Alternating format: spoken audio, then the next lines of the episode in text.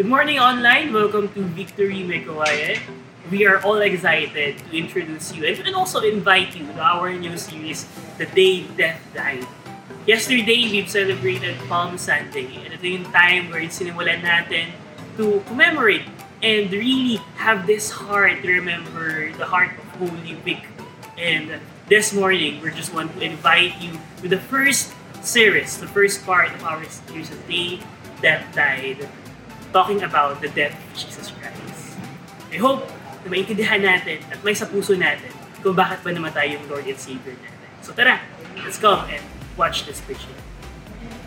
Magandang hapon po sa inyong lahat, mga taga 4 p.m. congregation. Palakpakan natin ng Lord kasi nag extend na naman yung mga silya natin over there and over here. Pagpalakpakan din natin yung mga nagyayaya. Halika pumunta ka na doon. God is there. We pray, ano yung presensya ng Diyos, yung salita ng Diyos is there.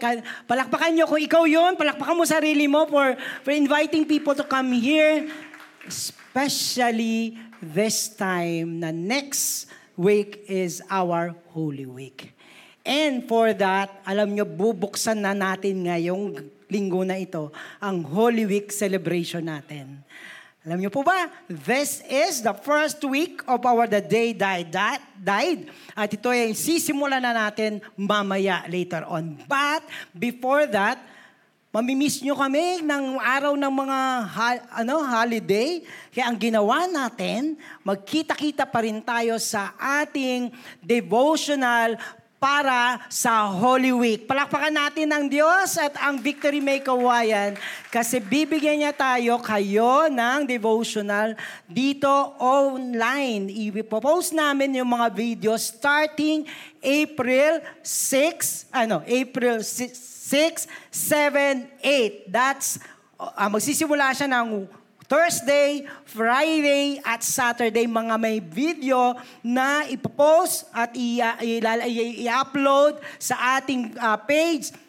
At doon, araw-araw, magkasama pa rin tayo at doon magkakaroon tayo ng habang kayo ay nagbabakasyon at nagninilay-nilay sa Holy Week ay meron kayong mga salita ng Diyos na ibibigay kami namin sa inyo. That's again, daily devotion for three days para sa Holy Week, April 6, Thursday, 7 and 8 and then ng araw ng Sabado. Araw-araw po yun. Magmi-meet po tayo and any, ta- ano, any hour na gusto nyo, buksan nyo lang yon And ang aming request, para din ma-share natin ang salita ng Diyos sa mga nagninilay-nilay ng mga Pilipino at mga gusto nyo makapagnilay-nilay din, i-share nyo yung mga video and your relatives and friends can even watch and be blessed by the Word of God.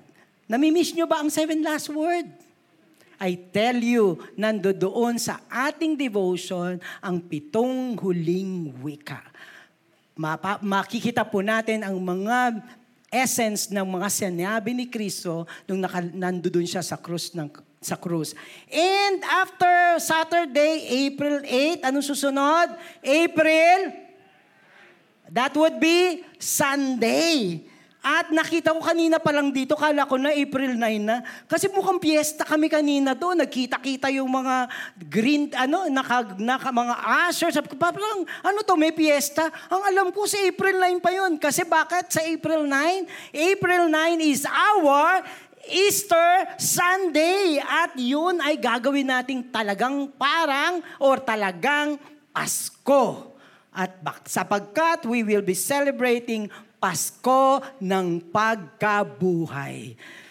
At makikita po natin dito sa susunod, mas marami kayo, dalhin nyo yung mga nagnilay-nilay kayo ng mga araw, ng simple, pagdating ng linggo, sama nyo. At dito parang talagang gagawin nating Pasko dito. Gusto nyo bibingka, puto bongbong, o ano man. But I tell you, we have surprises for you to make the event na talaga naman. Okay naman tayo sa Christmas, pero ang tayo, na, dahil tayo nandito at tayo may kaligtasan kasi ang ating Diyos ay hindi lang basta namatay, after three days, siya ay muling nabuhay. We are serving a living God and we will be celebrating that come Sunday, April 9, 9 o'clock 11 o'clock a.m. And then, ang party people ng 4 p.m. Kaya magsasaya-saya tayo dito. Suotin niyo yung pampasko niyo. Ako nga nakapampasko na eh. Anyway, ganun po ang maging espiritu. Masaya po tayo sapagkat ang, ang ating celebrate at idedeklara buhay ang ating Diyos. Kaya, kaya ini-invite ko kayo this Sunday sa ating celebration. Okay, alam niyo po ba na ang isang pamilya, nag, nasimula na ako magkwento agad, ano? may pamilya De La Cruz family. At ang De La Cruz family ay loyalista sa Santo Cristo University. Bakit? Lahat ng pamilya nila ay doon nag-aaral sa universidad. Pati ang apo sa tuhod. At aligaga ang De La Cruz family sapagkat gagraduate sa elementary or magmo-moving up na yung kanilang isa, si Edward, yung apo sa tuhod. At ang saya-saya nila, nagkukwentuhan sila, excited sila kasi buong pamilya sila na pumupunta every time na may magagraduate na member ng family nila. At siyempre si Edward, bida-bida, kwento siya ng kwento at alam niyo po, and this is it, sabi niya ganun. Alam niyo ba, tatanggalin na doon ang rug. Okay, eh na naman ako. Hindi siya po naka Iyan. Alam niyo po ba yung rug na yon? Sabi, ah talaga, sabi ng kanyang tatay. Tapos sabi din ng mga, nung ano, nung mga ibang uncle, ah talaga, tatanggalin na yung rug. Kasi alam niyo po ba, lahat silang tum, ano, nag-eskwelahan doon, nakita yung rug na yan. Luma na, kupas na, and it's been there for the longest time. Kaya itong gagraduate na si Apo sa tuwod, na si Edward, sinabi niya tinanggal na. Alam nyo, natawa na sila. Nagda, ah, talaga, finally, gumagano sila. Pero may isang nagprotesta. Walang iba, kundi si Super Lola. Si great grandmother. Sabi niya, tinatanggal, tatanggalin na ang carpet. Alam niyo po ba? Nag-aral din siya doon. Nandudun na yung carpet kahit worn out. Alam niyo po ba, hindi lang nag-aral doon si Lola, doon din siya nagturo at naging principal na. Ando pa rin ang carpet na pagtitingnan mo ay super worn out na. It's not functioning. At dahil dito, sabi niya, asan dinala? Kung tatanggalin on your graduation, saan dinala? Nataranta si Lola. Alam mo yung ginawa ni Lola? Dumiretso sa sa universidad. At hinanap niya. Sabi nung kasi ni Edward, hindi ko po alam. Tinanggal lang. Pagtingin lang namin, sa, para daw sa graduation namin, wala na yung rug eh. Tapos bumunta siya sa universidad. Ang sinabi niya, asaan yung rug? Tapos ando doon pala sa bodega na almost nabibigyan na na itatapon nila. Saka nalungkot ang matanda. Ang sabi niya, hindi nyo ba alam na galing sa Persya ang rag na yan? And it is almost 100 years. At simula noon, nakita na yan. At nung naging principal niya, lagi niyang pinalilinis at inaayos because of the time na nandoon sa kanila. At alam nyo, nung time na wala siya, come years, ang lagi na lang, ang carpet ay dinadaanan, inaapakan. Kaya ang sabi ng lola, sabi niya, sige, try nyo, ipa, o, ano nyo, lagyan nyo ng value. Alam nyo kung magkano yung itatapon nilang walang kwenta, lumang carpet, it costs 500,000, half a million. Isang basahan na nagkakahalaga ng kalahating milyon. Yun lang, sa tagal na nilagay nun doon, naging pamilyar na na masyado ang mga tao, aapakan hanggang ang saysay, ang 500, ay 500,000 value nito ay nabawala at nababali wala. Alam niyo po ba, ang kwento tungkol sa pagkamatay ni Kristo lalo na sa Pilipinas, ay isang kwento na noong pa, paulit-ulit, tuwing kada taon, babalikan, babalikan, babalikan hanggang ang kwento ng pagkamatay ni Kristo sa krus ay para na lang isang basahan na wala ng value. Minsan, wala nang kwentang kwento. In fact, ang kamatayan ni Kristo sa krus ay hindi lang sa panahong ito nababaliwala katulad ng basahan.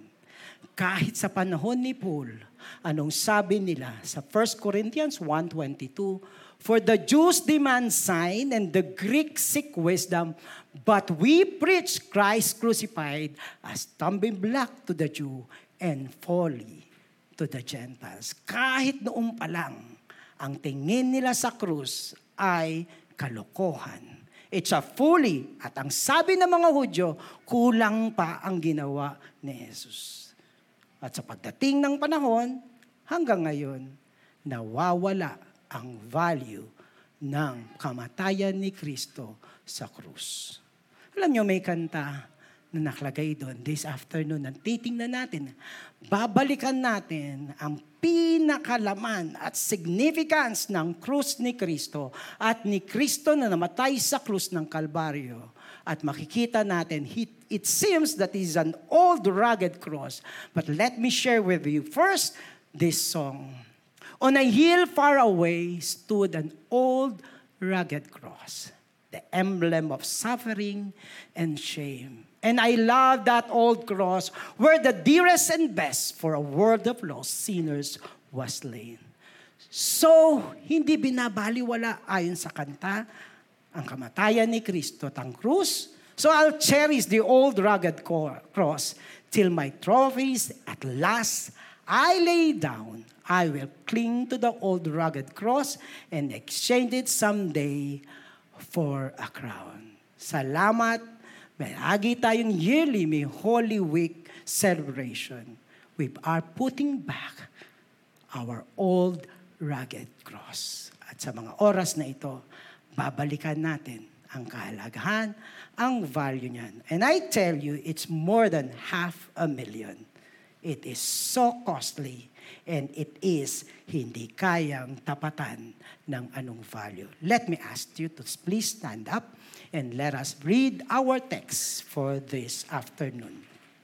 We are reading in Matthew 27 and we're starting from verse 45 uh, tuloy-tuloy sa ibang mga verses. And 4 p.m., let us start reading now. Now,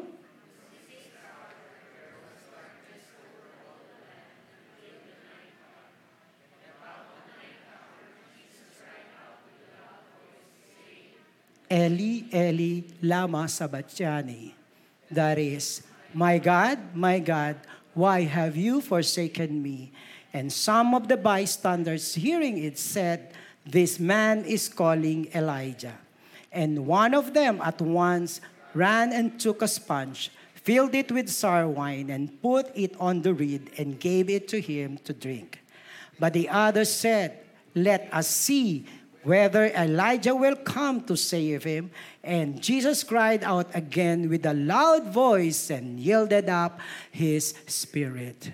And behold, the curtain of the temple was torn in two from top to bottom, and the earth shook, and the rock were split. And the tombs are opened, and many bodies of the saints who had fallen asleep were raised. And coming out of the tomb after his resurrection, they went into the city and appeared to many.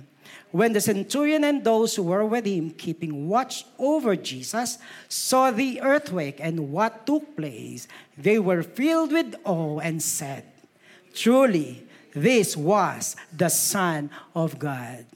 There were also many women there, looking on from a distance who had followed Jesus from Galilee, ministering to him, among whom were Mary Magdalene and the mother of James and Joseph, and the mother of the sons of Zebedee, Father in heaven.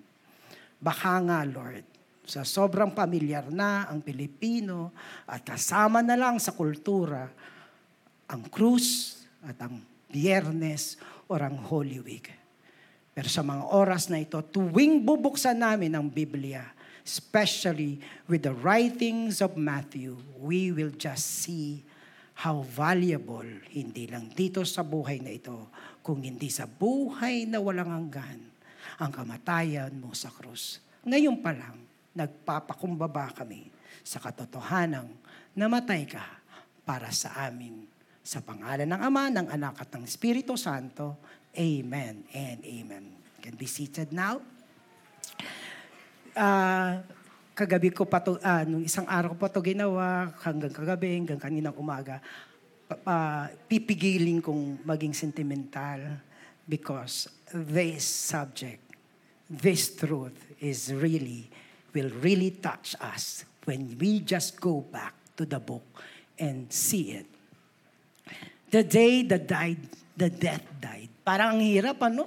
Hindi mo maintindihan how it was formed na ang araw ng kamatayan ay namatay as we go back to the Calvary and the cross. Alam niyo, ang titingnan natin dito ng maigi is we will be looking at the very event alam niyo kung, mer- kung ako'y director lang at meron akong, gagawin ko to i-shoot ko ito and then as, as it was written in Matthew, makikita po natin. Kasi among the many writers ng gospel, si Matthew ang nag-dramatize, hindi inoeya na.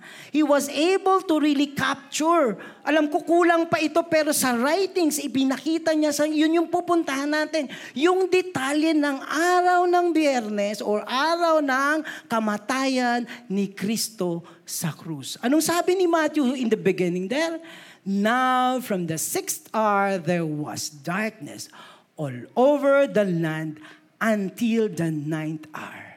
It was darkness. This is an unusual darkness. Alam niyo po ba, unusual yung dilim niya nung sinabi niya, ano sa, saan tayo?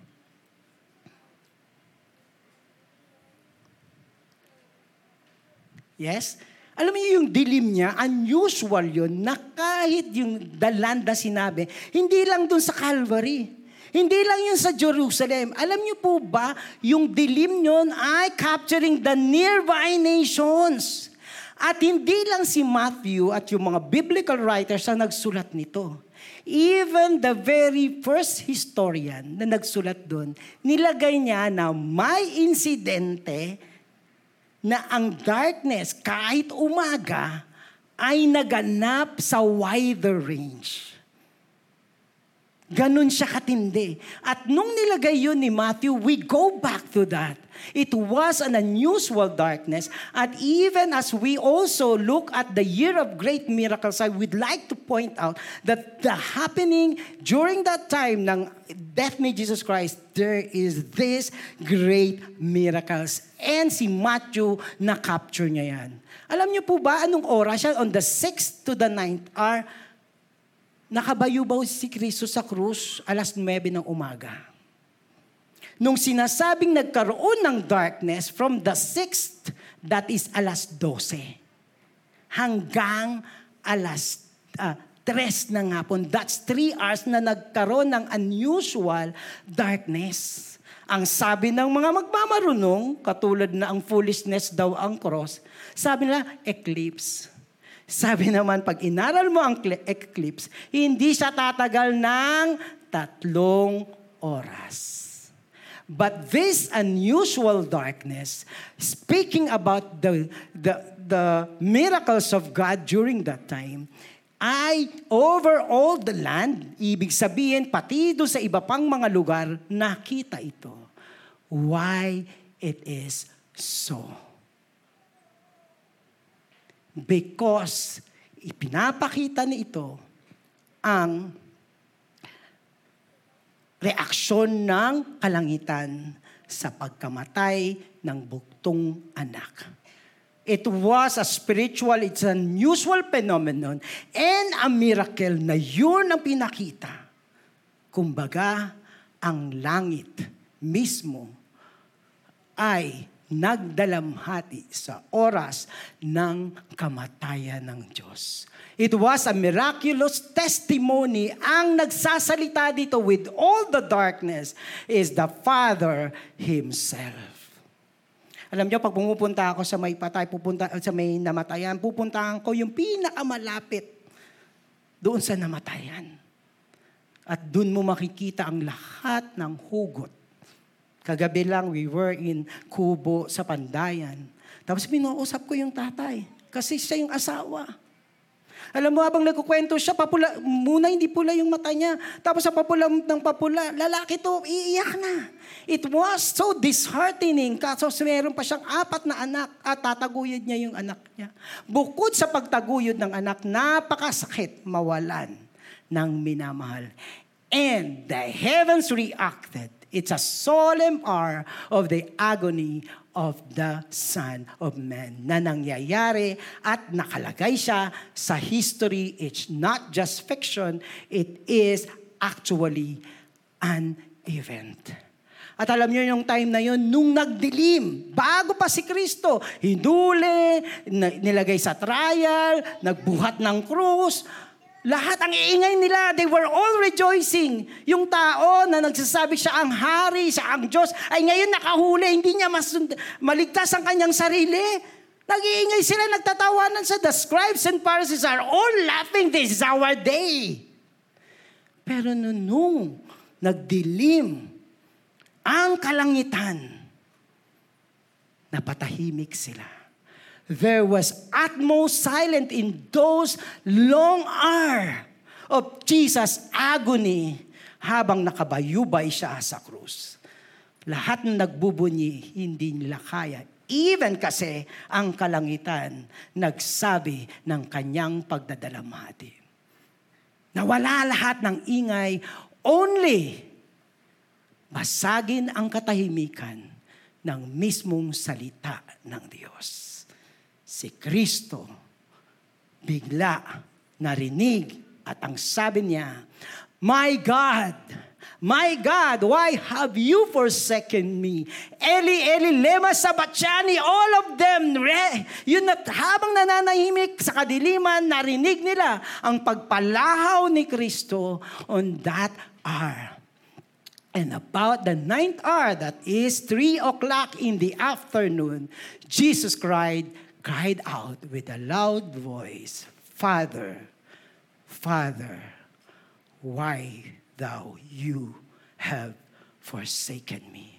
Ama ko, ama ko, bakit mo ko pinabayaan? And all these things makikita po natin ang dahilan na ito, si Kristo ay taong totoo.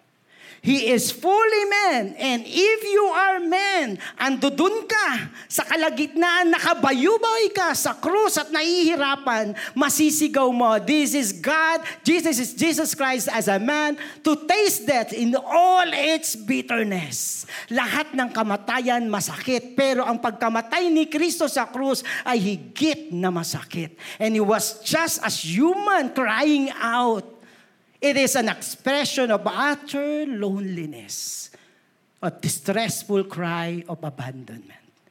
Hindi lang naman ng Diyos Ama ang seemingly nag-abandon kay Kristo, kung hindi, wala na doon ang mga disipulo niya. Wala na doon yung kanyang pinagaling. Wala na doon yung nakatikim ng mga tinapay wala na doon yung habol sa kanya ng habol. In fact, nung pinapili kay Barabas at kay Kristo, sino sinigaw ng mga taong umahabol kay Kristo? Sino ang sinigaw ng taong mga nakaranas ng kanyang miracle? Pinili nila si Barabas. The same people are now shouting, anong sasabihin mo? You are alone at the cross. Bilang tao ang naramdaman ni Jesus. And there is this momentary interruption ng perfect union ni Father at ni Jesus Christ. Ang pinaka-essence ng pagsigaw niya, Father, Father, why thou hast you forsaken me? Dahil gaya ng sinabi niya, the Father turned His face away while the Son bore our sin on the cross. God the Father is so holy And Jesus Christ, while he was at the cross, is carrying all our sin. And Galatians 3 verse 13 says, Curse is everyone who is hung on the tree. So si Jesus Christ, alam niya na nagkaroon ng paghihiwalay o hindi siya makita o matingnan ng Diyos Ama dahil tangang-tangan niya ang ating mga kasalanan. The Father is so holy that He cannot even look at His Son carrying all our iniquities. Kaya kung sumigaw man si Kristo, bakit mo ako pinabayaan? It is because when He said, I will go and redeem people, alam niya na magkakaroon ng momentary maghihiwalay o hindi siya makikita ng Diyos Ama dahil tangan-tangan niya ang kasalanan niya. God the Father, God the Son, God the Holy Spirit has this perfect union in the eternity past. At nung bumaba si Kristo dito, perfect pa rin ang union nila.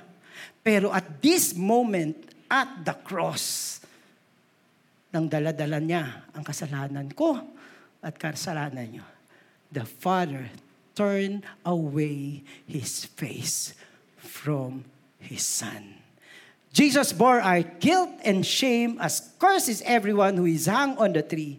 Christ substituted us he was enduring the wrath of God or the infliction of the divine punishment because of sin. Kinarga ni Jesus ang kaparusahan sa ating mga kasalanan.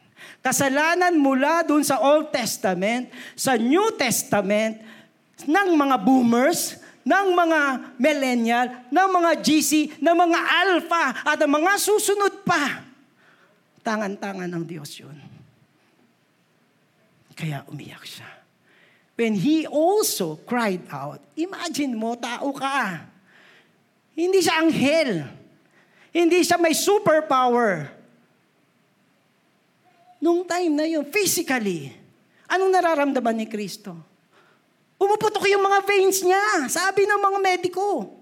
Nung inaral niya yung lahat ng hagupit, at binigay kay Kristo, nung inaral nila, ang daling din pala ng pangangatawan ni Kristo dahil na-survive niya yung ilang oras ng pagkabayubay sa krus. Ang sabi nila, yung veins daw ng utak, pumuputok, yung puso pumuputok nung time na yon. Hindi ka nga ba papasigaw ng pain and agony with his physical punishment o nararamdaman.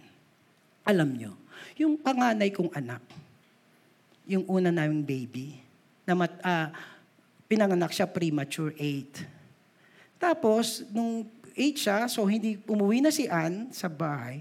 Tapos yung baby namin naiwan sa ospital, ako nagbabantay. May time na yung baby, inatake na siya, tumitirik yung mata niya. Tapos sabi ng doktor, nawawalan na daw ng oxygen sa utak. Si Jesus Christ, He suffered that. Nawawala na daw ng oxygen at sabi ganun, ang, ang kawawa baby mo, ang liit-liit ng puso, pumutok kasi lahat ng blood uh, sa mata, sa tenga, sa ilong labas. Just to tell you kung gaano physically Jesus Christ was suffering during that time. Ang galing nga ng Passion of the Christ eh hindi nila hanggat maaari, ayun ang ano nila, intention nila. To show to the world how Jesus was last. Ni, in, ano, nakita nyo ba yun yung tumutusok? Pag ginanon ulit, kakapit yung mga... Ganun yung nangyari eh. Sa krus. Tapos babasahanin ng mundo. Parang walang kwentang basahan aapak-apakan, lalaitin. Wala nang kwenta. Hindi na siya realidad. Hindi na siya timing.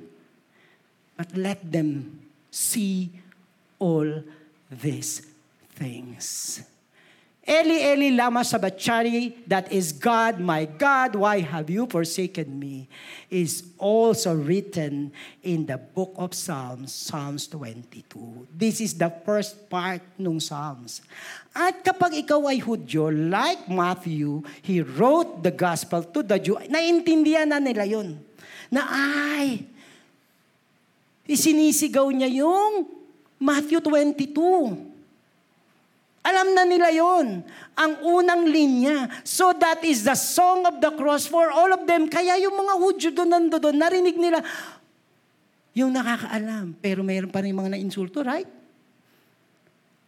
Tingnan nyo pa din to. Sinigaw ni Jesus ang, Ama ko, Ama ko, bakit mo ako pinabayaan?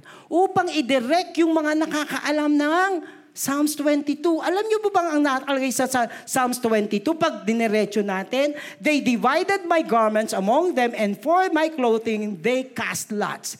Sa Matthew, tingnan niyo. Ano nakalagay? And when they had crucified him, they divided his garment among them by casting lots.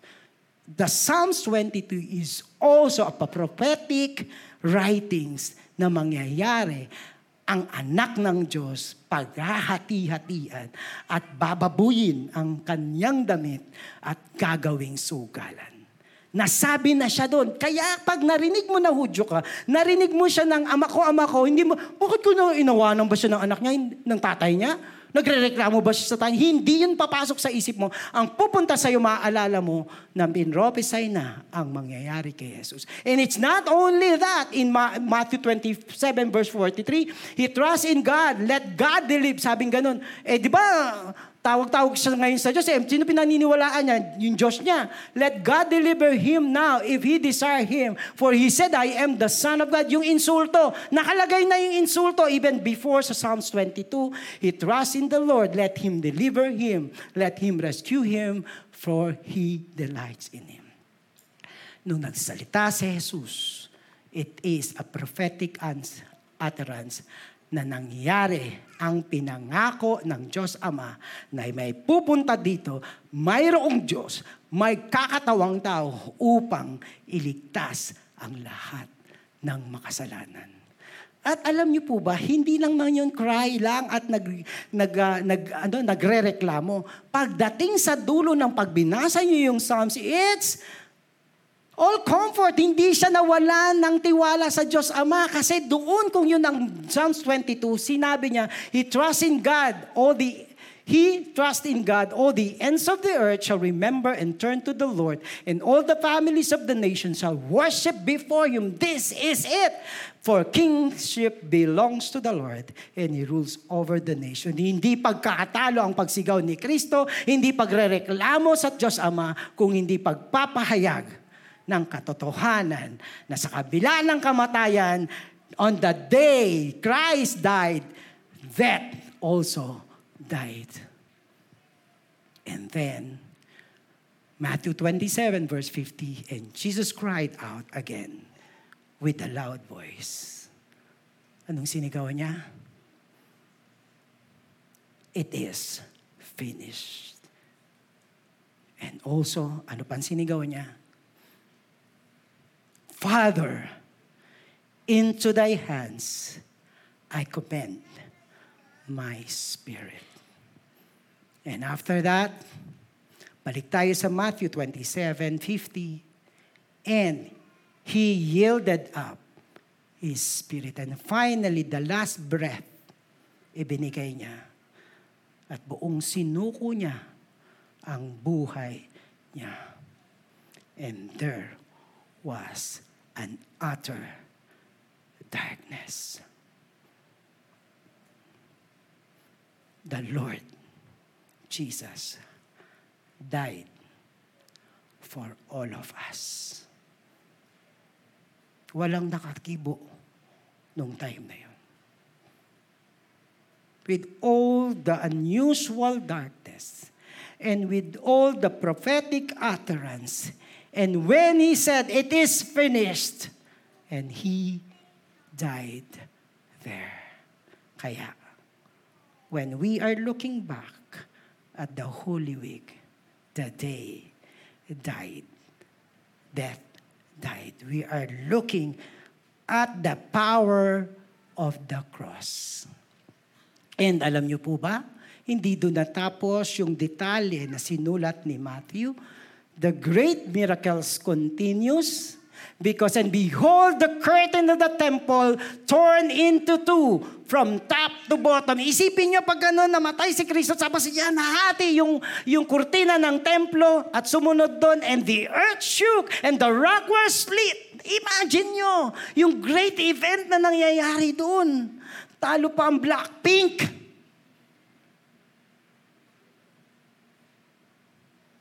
This was all unusual, supernatural happening because the heaven is crying at the death of Jesus Christ and also celebrating because the redemption of man is done. The tomb were also were opened. Imagine niyo yun, ganun yung nangyayari. Kaya kung nandoon ka, you are a witness. Katulad ng centurion, When the centurion and those who were with him, keeping watch over Jesus, saw the earthquake and was and all that na nag-took place, matitigilan ka. Katulad din. Di ba? Magugulat ka. Ito kwento lang eh. Ako pa lang kwento. But we're just reading what is written in the Bible. Mapapanganga ka. Mapapanganga ka. At sabi ng isa, Centurion yan, hindi yan Hudyo. Hindi siya naniniwala sa Misaya. Hindi sila naniniwala sa God the Father. Pero nung nakita niya lahat, na witness niya, how Jesus died with all the darkness and the earthquake and the tomb and even the temple na nawawasak. They were filled with awe and said, Truly, this was the Son of God. Nakakita ba ng anak ng Diyos? Nakapako sa krus, namamatay. But indeed, this centurion become a believer of Christ. Tingnan nyo, with all the event na nangyari, sinong hindi maniniwala na si Kristo ang anak ng Diyos na buhay? And He was dying not for He is so innocent, but He is dying for the person na nakikita niya doon. At alam nyo, Let's go back to the thorn, yung veil na, na, na ano, na nahati. Alam niyo po ba, sabi doon sa basa-basa, alam niyo po ba, yung kurtina noon, hindi lang yun, ano, nakakita ka na ng half inch na kapal ng tela? O isang, ano, isang pulgada, one inch. Alam niyo kung ilan to? Six. It is so thick para merong veil ng this is the holy. Doon sa likod ng veil are holy of holies. Hindi ka pwedeng pumasok doon. It's so thick para hindi ka pwedeng pumasok kasi sa mga banal lang yon. Sinong banal na papasok doon? Wala. Alam nyo, sino lang nakakapasok doon? Only once a year? Yung high priest. Ganon kasagrado Yung Holies of Holies. Doon sa templo ng Israel. At alam niyo po, yung ano, high priest, mag-aalay muna sila ng dugo sa Old Testament para siguradong hindi siya tamaan. Kasi hindi siya banal. Marumi siya. Papasok siya sa, sa sanktuaryo ng Diyos. Pero Jesus died, mula sa taas, napunit ang separasyon ng holy and sinners. Inalis ni ng kamatayan ni Kristo ang hiwalay ng tao at ang Diyos. Lahat ng tao ay makasalanan, hindi sila pwedeng pumasok sa templo ng Diyos Ama sapagkat ang Diyos Ama hindi nga makatingin kay Kristo nung tangan-tangan niya ang kasalanan natin. Lalong hindi tayo pwedeng pumasok doon. But when Jesus Christ died, the separation between man and God is away. Tinanggal siya dahil ang banal na dugo ni Kristo ang lumilinis sa atin. Kaya nga nakakapag-worship tayo eh. Sino dito may karapatan? Sino dito hindi nagkasala? Baka nga bago ka pumasok dyan, meron ka naisip na yun, o kaya nasa gitna. Pero you can still go and worship God and pray. That is all because of the blood of Jesus Christ at the cross. The veil was torn. Kasi alam niyo po ba, dun sa templo, ang templo nila sobrang segregado. Alam niyo, hindi, yung mga lalaki lang ang papasok dito sa General Assembly. Tapos, susunod, holy, holy place na mga priest lang. Susunod, holy of holies, walang pwedeng pumasok doon. Ang mga babae, dito sa dulo, ang hindi Hudyo, nakikisyete ka lang doon, doon ka sa labas. Ganon ang mga separasyon. Sana hanggang ngayon. At wala tayong lahat dito dahil wala tayong access. But when Jesus Christ died, the thorn was, was uh, the veil was torn for all people for all time. Hindi na lang mga Hudyo. Kita niyo yung centurion. Hindi siya Hudyo. Hindi niya kilala. Pero nanampalataya at tinanggap siya ng ating Diyos. This is the significance of the death of Jesus Christ. Kaya kapag dating ng Holy Week, it is the same thing. At sana hindi lang Holy Week. Aalalahanin natin ang kamatayan ni Kristo sa krus. Kasi, ano example, na po pwede na ang mga Pilipino lumapit sa Diyos Ama? Yung centurion. Bawal siya sa templo. Naniwala. Kasi winasak na ni Kristo ang separasyon. Purihin natin ang Diyos. I am not Kaya ko ba to? Pwede ba ako dito na nagtuturo tungkol kay Kristo? I am so humbled by this opportunity and only by the grace and the blood of Jesus Christ na ako nagkakasala ay pwedeng magsalita sa inyo na katulad nyo din na nagkakasala. Bakit? Dahil sa kamatayan at dugo ni Kristo. Ang sabi ni Kristo, nung buhay pa siya nung time doon, sabi niya, yung templo na yan, sabi niya, wawasakin ko yan and in three days, bubuin ko. Alam niyo yung pagwasak ng ano, torn ng veil? Totoo nga. Dinesecrate niya na yung parang sinasamba ng Hudyo. Yung pinagmamalaki ng Hudyo na templo nila. Now, nung winasak na yon, you are the temple of God. Imagine mo, manananahan si Kristo sa katulad ko natin. Dahil lahat yan sa kamatayan ni Kristo sa krus. At mga babae, palakpakan nyo si Matthew. May pahabol siya sa iyo, sa inyo. Matthew 27 verse 55, there was there were also many women there looking on from a distance who had followed Jesus from Galilee ministering to Him. Yung mga apostles. Sa mga babae na kausap pa. Yung mga apostles, wala na nun. Nagtago na sila. Sino nag-stay kay Kristo? Mula sa Galilee. Na hindi natakot? There were women. Thank you, women. Palagi. Sa church, mas marami kayo.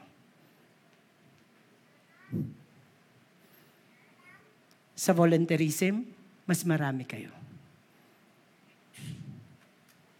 Pero mga lalaki, namatay si Kristo sa krus upang ihay paninigan natin ang leadership na binigay sa atin.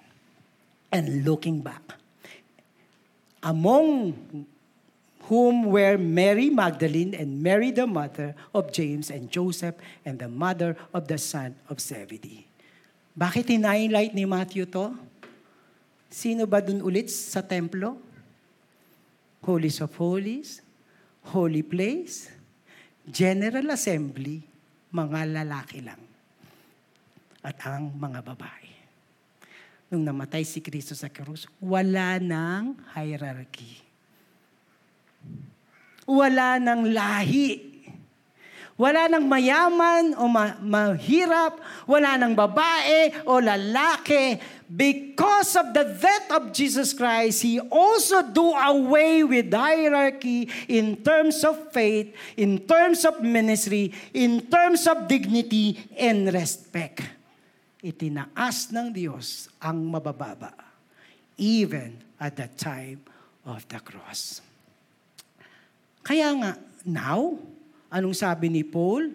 Do you not know in Romans 6 that all of us who have been baptized into Jesus Christ. Sino na water baptism na dito? Nag-victor weekend, di ba? That is, we are baptized with Jesus Christ. We were baptized into His death. Si Kristo namatay sa krus dahil sa kasalanan natin. Ngayon naman, makiisa tayo sa pagkamatay ni Kristo sa krus. Dahil we were buried therefore with Him by baptism into death, in order that just as Christ were raised from the dead, hindi naman namatin na natiling mamatay si Kristo. Pag, pag magpipiesta nga tayo next week kasi we will be celebrating that He rose from the dead by the glory of God. Please read. We too might walk in the newness of life. The very, very essence ng significance at pag-value natin ng kamatayan ni Kristo ay magkaroon tayo ng bagong buhay. Muling itayo ang pangya- kapangyarihan ng Diyos sa atin kasi binigay niya na sa atin ang bagong buhay. Anong tawag sa patay na kumikilos pa? Walking dead. Kasi patay ka na. Patay na yung dati mong buhay. Namatay na si Kristo sa dati mong buhay. At si Kristo pagkatapos ng tatlong araw ay nabuhay na muli. We also have to walk in the newness of life. Kahit gaano ko pagandahin ang pagtuturo ng death sa cross, walang sinabi yon kapag nakita ang bagong buhay ni Kristo sa buhay mo.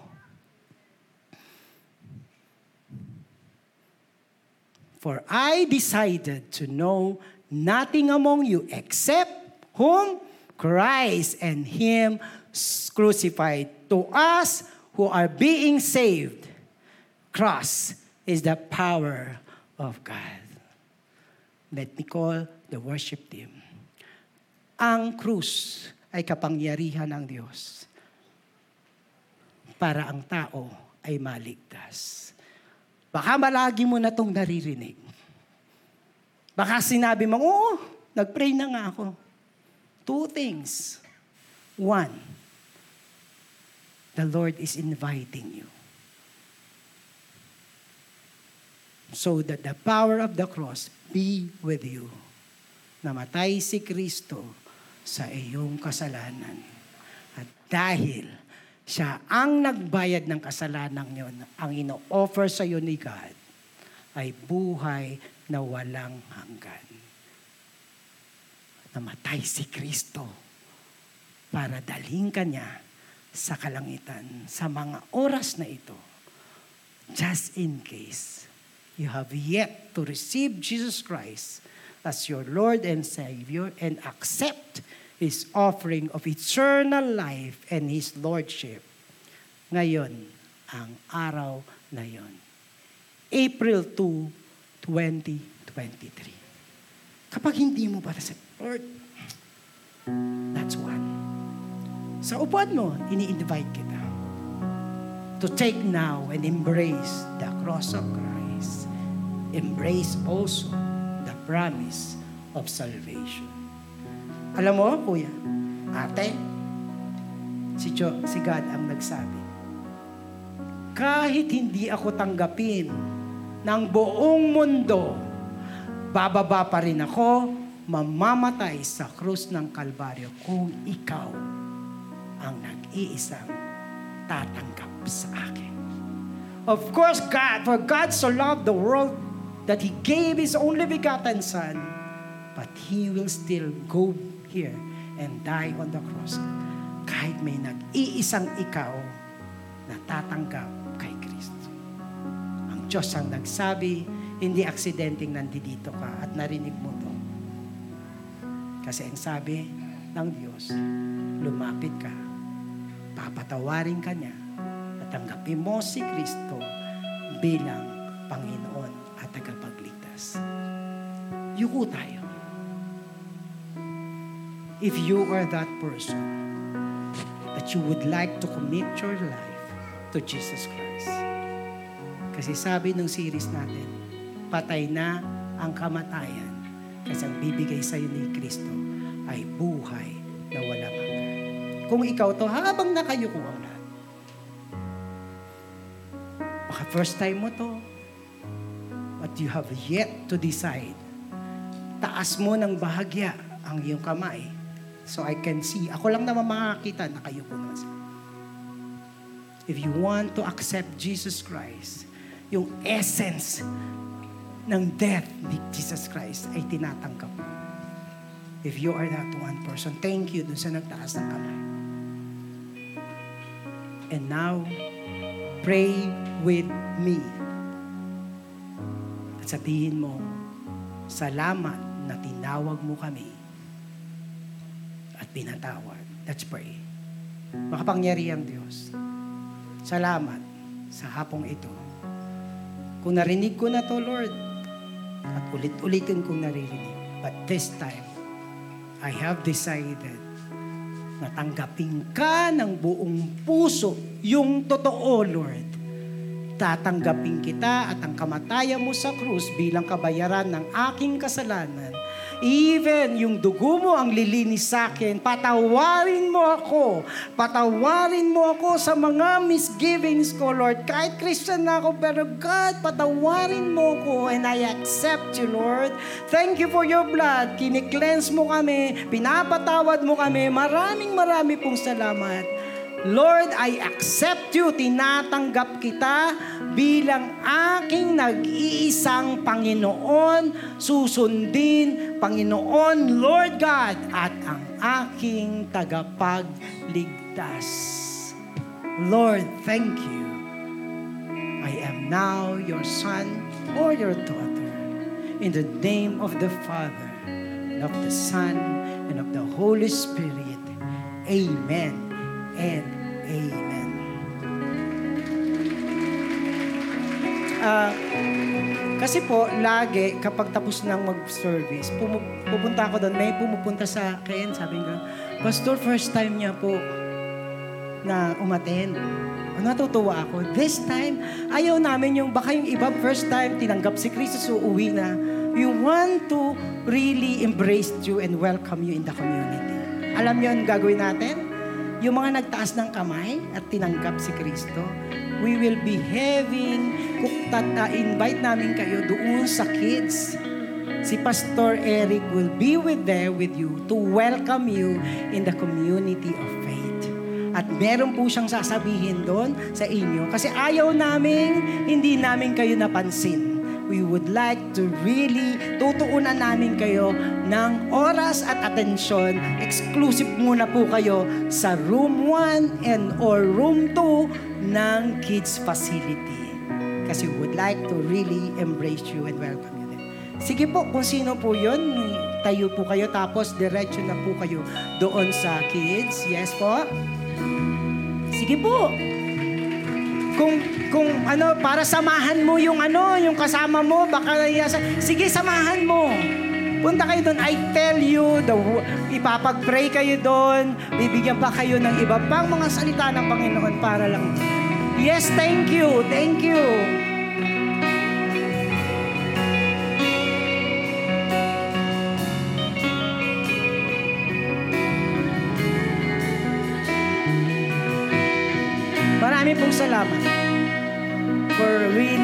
Having this decision.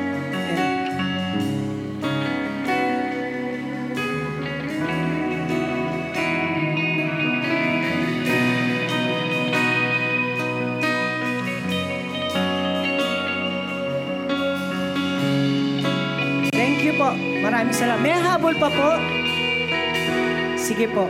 Sa atin naman po, patuloy natin akyakapin ang katotohanan at ang kapangyarihan ng krus with the newness of life. At this time, let's celebrate and thank God for dying on the cross for our sins and for our salvation. Nung lumapit si Kristo sa inyo, si Kristo na ang tumawag at nagsabi sa inyo, tumayo po tayo at pagbunyi at pagpasalamatan. Let's express our gratitude, our thanksgiving to the cross and to Him crucified. Let's worship at makipag-isa tayo sa ating Panginoon. Lord, maraming maraming kong salamat.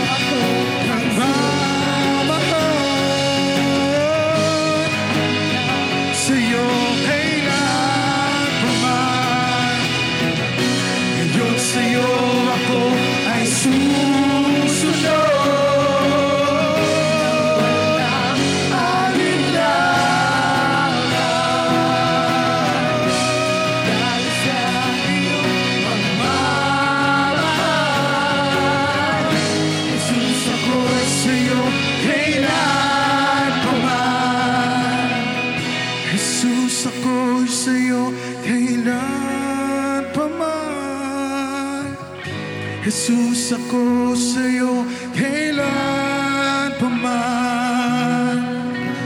Jesus ako'y sa'yo kailan pa man. Jesus ako'y sa'yo kailan pa man.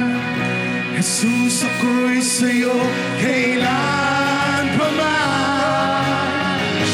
Jesus ako'y sa'yo kailan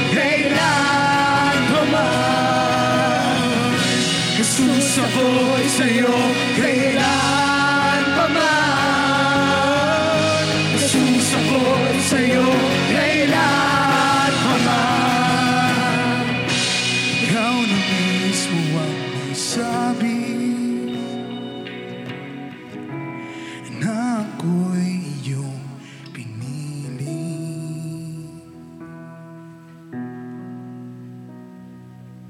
Let's pray. Father, we thank you so much cherish the grace and the salvation at higit sa lahat, yung pagiyakap mo sa amin. Na ang buhay na ito ay mayroong Diyos akong kinikilala. Personal at nakayakap at nai-concern sa akin, Panginoon. Salamat sa krus ng Kalbaryo. Salamat sa Diyos na nagmamahal sa amin sa pangalan ng Ama, ng Anak, Diyos Espiritu Santo. Amen and Amen. Pilipino ka ba? Pilipino ka ba? Yes.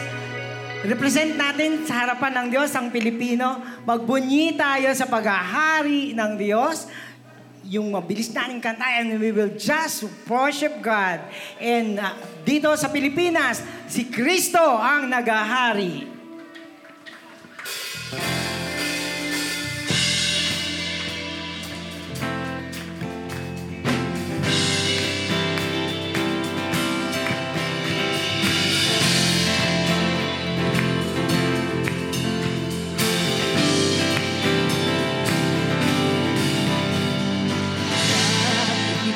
Kaguluhan,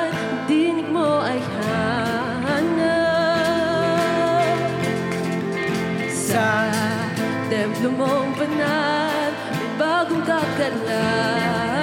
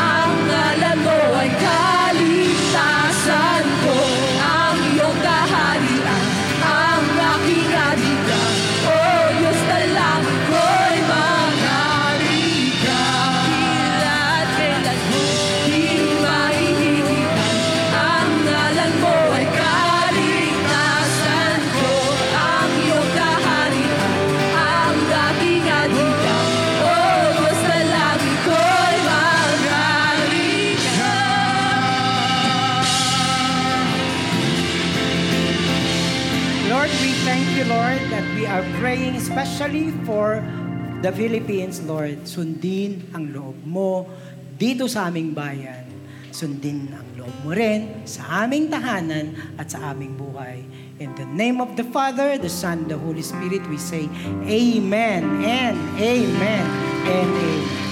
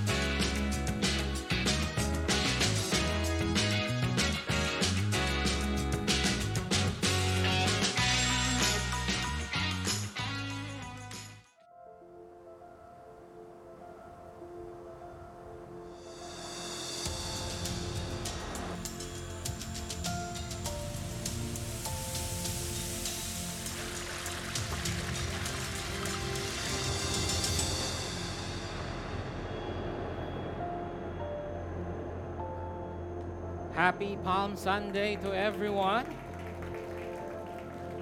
Ayan, yung iba po, wag nyo na pong tago yung palaspas nyo. No? Nakalimutan nyo, nakabili pa kayo. You know, but in so many ways, uh, gusto kong ibalik because these traditions, it actually me- means something. It, it meant something. Medyo, I, I- don't know, some, someday we're, we're gonna, these traditions are good. Basta alam lang natin what it means. Minsan kasi bumili ka nun, hindi mo naman alam. Kala mo, papalo mo sa asawa mo, di ba? And, um, but, but just like what Pastor Eric said, it was, uh, the people took palm branches. So today, 2023 years ago, not to be exact, but, but Jesus entered Jerusalem. Some um, removed their cloak. Okay, isipin mo yan, no? cloak mo, hinubad mo para daanan itong guy na you don't really know. And shouted, Hosanna. And what, uh, what, what pains me though is the same people who shouted, Hosanna to the highest, is the same people that would say, crucify him like five days later. So, this week is a very important week. By the way, before I continue on, ano, uh, gusto ko lang kayong encourage ulit sa um, discipleship um, con- conference natin. And um, um, this is a great time.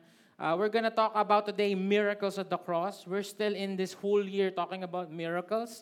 And our theme for that is uh, moving in miracles. So, kay sama-sama po yan. Again, you don't want to miss this. I was there last Saturday sa Metro Manila. Okay, medyo salingkit lang kami doon. na dumaan lang kami sa mga um, mga factory, ano, ah, para makapasok. Salingkit lang kami, but this is gonna be our own. Right? And just the sight of 10,000 people worshiping God in one place, it really gives me the chills. Lalo na dito, no, mas kilala natin, Victory Bulacan, together with Central Luzon churches, you don't want to miss this. Okay, so later mag-register kayo and you might, I'm not, I'm, I'm not allowed to say this, so I'm not gonna say this, you might have this one-to-one. I'm not, I'm not denying it nor confirming it. Na merong free one-to-one uh, limited edition. I just used it last uh, Thursday with Brad. We had a great time. So ag- again, uh, I did not say anything. So I will not be fired. Hindi ako mafa-fire. I'm not denying nor confirming na may ganito together with other Victory Group materials. There, I said it. So, uh, okay, again, mamaya mag-register kayo because um, uh, it's limited slots and you don't want to miss this. Okay, going back, Sunday, ngayon yon Palm Sunday. Monday, i-clear niya na yung temple. Remember that? He was so angry about that. Then Wednesday, Thursday, Last Supper, and then hindi na siya matutulog. And then Friday.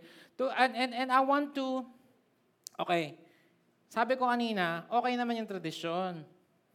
Um, I think naman, in so many ways, nung naging Christian tayo, kung talagang naging Christian ka na, okay, masyado naman nating nilaglag tong mga tradisyon. Do you understand?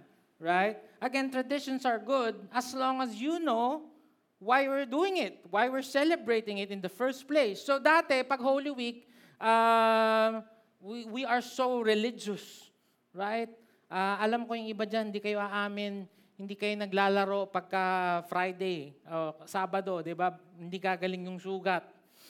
Okay, and all of these things that uh, pamahiin. And again, okay yon. Okay, nagfa-fasting, hindi kumakain ng karne dahil sumasama sa paghihirap ni Jesus. And uh, again, walang problema doon as long as you understand. Now, nung naging Kristiyano naman tayo, nilaglag naman natin. You understand? Parang Holy Week is just, just any other week for us.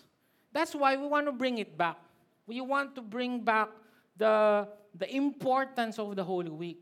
So samahan niyo po kami, starting this uh, Thursday, Friday, Saturday, we will have upload, I don't think if we have that, we will have morning devotionals. If you are familiar with our morning worship and prayer, okay, devotions, meron tayong, we, we will have our own, okay, at least for just these three days, yung Monday, Thursday, yung Good Friday, and yung Black Saturday, 7:30 7.30 a.m., we will upload a devotional. And I hope, kung tatay ka, okay, tatay ka, or kahit hindi ka tatay, yayaan mo yung pamilya mo. Before you do anything else, go ahead, go to the beach, go ahead. Uh, iba excited na kayong mag-SM Marilao. I've never been there. Go ahead, do what you want to do on Holy Week. But I really want to encourage you before anything else, let's just take time to remember as a family to what to honor what Jesus did at the cross. Okay ba 'yon? So we're gonna change it starting this year. Like what I've said, masyado naman tayong wala nang pakialam sa Holy Week. And I, I wanna I wanna implore you, I wanna encourage you, Monday, Thursday, Good Friday, and Black Saturday, we will have devotions together as a family. Then, sa Easter Sunday, magsasama-sama tayo dito. Kung nag-book ka na hanggang lunes, eh pastor, sayang naman yung lunes. Ini-encourage kita. Okay? Na wag mo nang isagad ng lunes, pre.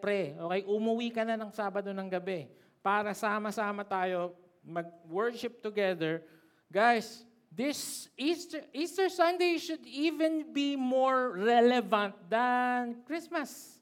Kasi kahit nabuhay siya, pinanganak siya, at kung di naman siya namatay at nabuhay mamuli, sabi nga ni Paul, then our faith is futile. We're doing nothing here. What we're doing is useless here. And so again, Monday, uh, sorry, sabi ni Yuel, Daddy, why it's called Monday, Thursday? No, it's Monday, Thursday. Okay? Monday, Thursday, Good Friday, Black Saturday, then all the way to Easter Sunday, we will have a special service. Okay? May bubuhayin po tayong patay. You don't wanna miss that. Okay? Kung may magvo-volunteer, lapit na kayo mamaya. Okay? May volunteer, patayin niyo po ako. Okay? So again, this is gonna be a special, ah, hindi ko sasabihin na may food, um, Yari na naman ako. So, uh, and, and then we're gonna ha- have fun. But more importantly, we're gonna remember what Jesus did at the cross. Alright? Alright? Maasahan ko ba kayo next week, Easter Sunday? Eh, mahina. Ano naman? Okay. We have a two-week Holy Week special. It's called The Day Death Died. It's not the day you said good night. Iba yon. Okay? And we're gonna look back at something that's familiar, something that we talk about every week, right? But like what I've said, maybe overlooked na. Because we've talked about the death of Jesus Christ every year. Not just that, we talk about that in ev- every week. Of course, and rightfully so. Dapat gospel talaga yung pinag-uusapan. Pero, pero, gusto lang natin tingnan kung ano yung significance ng pagkamatay ni Jesus sa krus. Okay, pagkamatay ni Jesus sa krus. May Chinese, he's on his deathbed, and I hope I can do this on my deathbed. I, I, I will be able to call my family. So tinawag niya yung family niya. Okay, sabi niya, nasaan yung asawa ko? Pumunta, andito, andito ako, andito ako. Saan yung ganun? Nasaan yung panganay kong anak? Nandito po ako pa. Sabi niya, nasaan yung pangalawang anak? Nandito po ako pa. Nasaan yung pangatlong anak? Nandito po. Nasaan yung bunso? Nandito po. Sinong nagbabantay ng tindahan? Napagalitan. Chinese eh. No offense kung Chinese ka. And uh, death is something that um, we probably don't talk about that much. And it's the saddest thing that you want to go. And um, uh, just this week, we were in um, wake of um, one of our members. And pagka nandun ka sa wake, hindi mo talaga alam sasabihin mo. Right? And lalo pa, when we talk about the death of Jesus Christ, again, we have to talk about this in details. When we talk about the cross, it became uh, a fashion statement. Fashion statement na siya. Right? Uh, tattoo, t-shirt, um, necklace, name it. It's cool. Lalo na if you're a Christian to wear something like that. But I assure you, 2,000 years ago, no one would do that. Okay, dahil ang cross is the most violent, most inhumane, most um,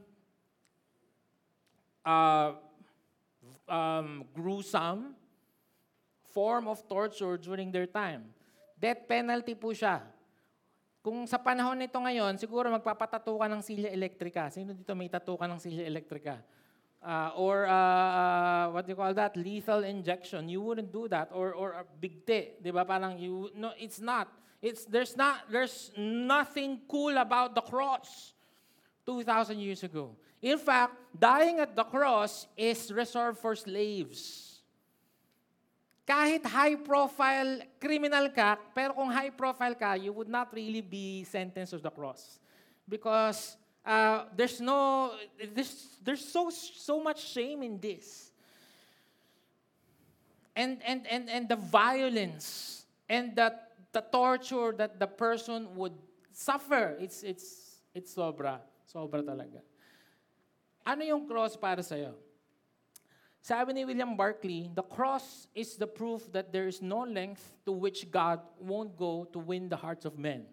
It shows how far God will go to bring us to Him. What is the cross for you? Is it something lang na religious? Is it something lang that is the thing of the past? Something historical. Yes, it's, here, it's historical. Yes, it's, it's something religious. But what is it to you? Something that you ignore probably.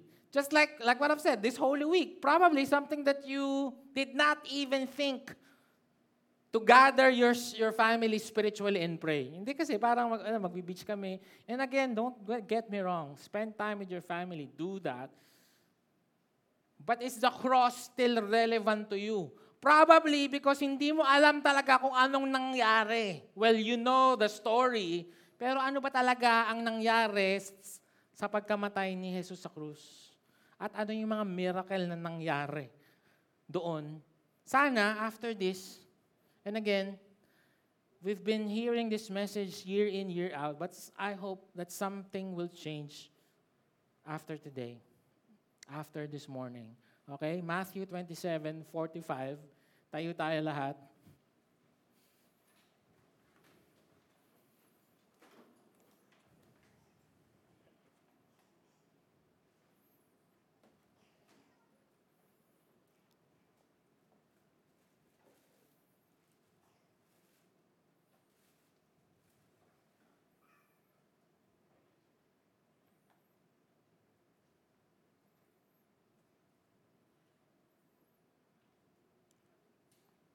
Matthew.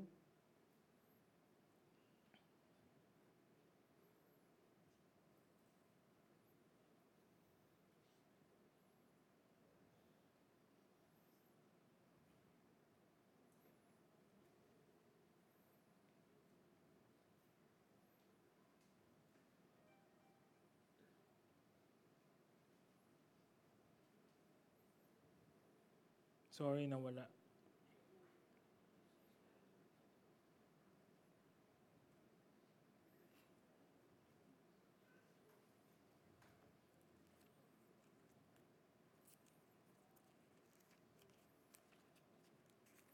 I'll be reading from New Living Translation na lang. Matthew 27, verse 45. All right. At noon, darkness fell across the whole land until 3 o'clock. At about 3 o'clock, Jesus called out with a loud voice, Eli, Eli, lama sabachthani, which means, My God, my God, why have you abandoned me? Some of the bystanders misunderstood and thought that he was calling for the prophet Elijah. One of them ran and filled a sponge with sour wine, holding it up to him on a reed stick so he could drink. But the rest said, Wait, let's see whether Elijah comes to save him. Then Jesus shouted out again, and he released his spirit. At that moment, the curtain in the sanctuary of the temple was torn into two from top to bottom. The earth shook, the rocks split apart, and tombs were opened. The body of many godly men and women who had died were raised from the dead. They left the cemetery after Jesus' resurrection, went into the holy city of Jerusalem, and appeared to many people. The Roman officer and the other soldiers at the crucifixion were terrified by the earthquake and all that had happened. They said, This man truly was the Son of God. You can now take your seats.